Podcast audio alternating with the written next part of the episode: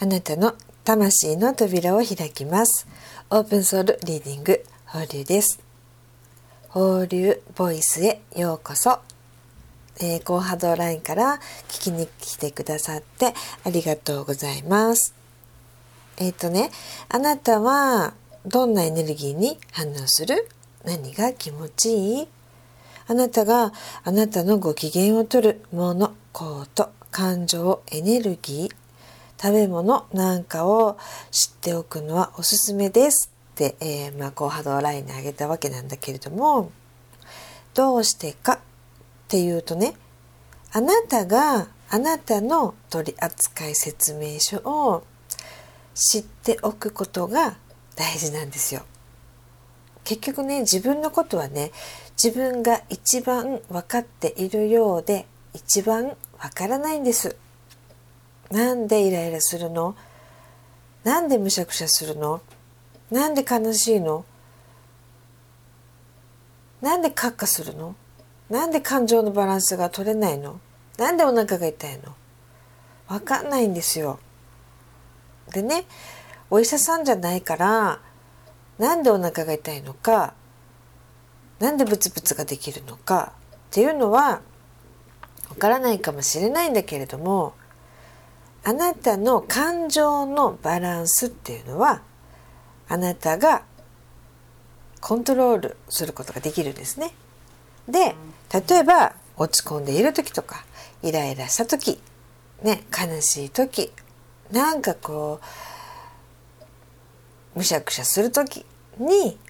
この音楽を聴くとこの部分はご機嫌になるこの香りを嗅ぐとなんか落ち着く。例えばこう大好きなワンちゃんをムギムギってするとなんかふーって癒される。っていういろんなアイテムあなたのご機嫌ポイントになるいろんなアイテムをいくつも持ってそしてあなたがそれを知っておくとその感情のバランスがぐにゃぐにゃぐにゃってなった時にそれをピッと選べば多少は収まるんですよ。で感情が、えっと、脳を支配していくと余計な一言を言ってしまったりとか言わんでいいことを相手にポロって言ってしまったり、まあ、するわけなんですね。なぜかというと理性というものを感情が覆ってしまうから。でもっと言うとあなたの近くにいる例えばパートナーさんお子さんとかが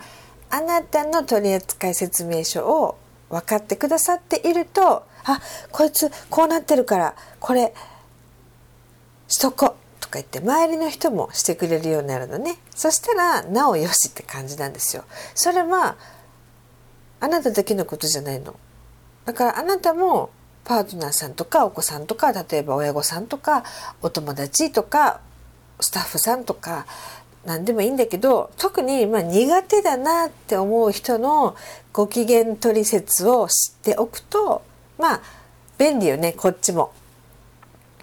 あの苦手じゃない人っていうのはあのうまくコミュニケーションも取れるし円滑に進むんだけどちょっと苦手だなって思う人の特にその人のご機嫌取説をより知っておくと便利ですよ。っていう、えー、お話でした。はい、今日も放流ボイスを聞いていただいてありがとうございます。この後も良い一日をお過ごしください。じゃあね。バイバイ。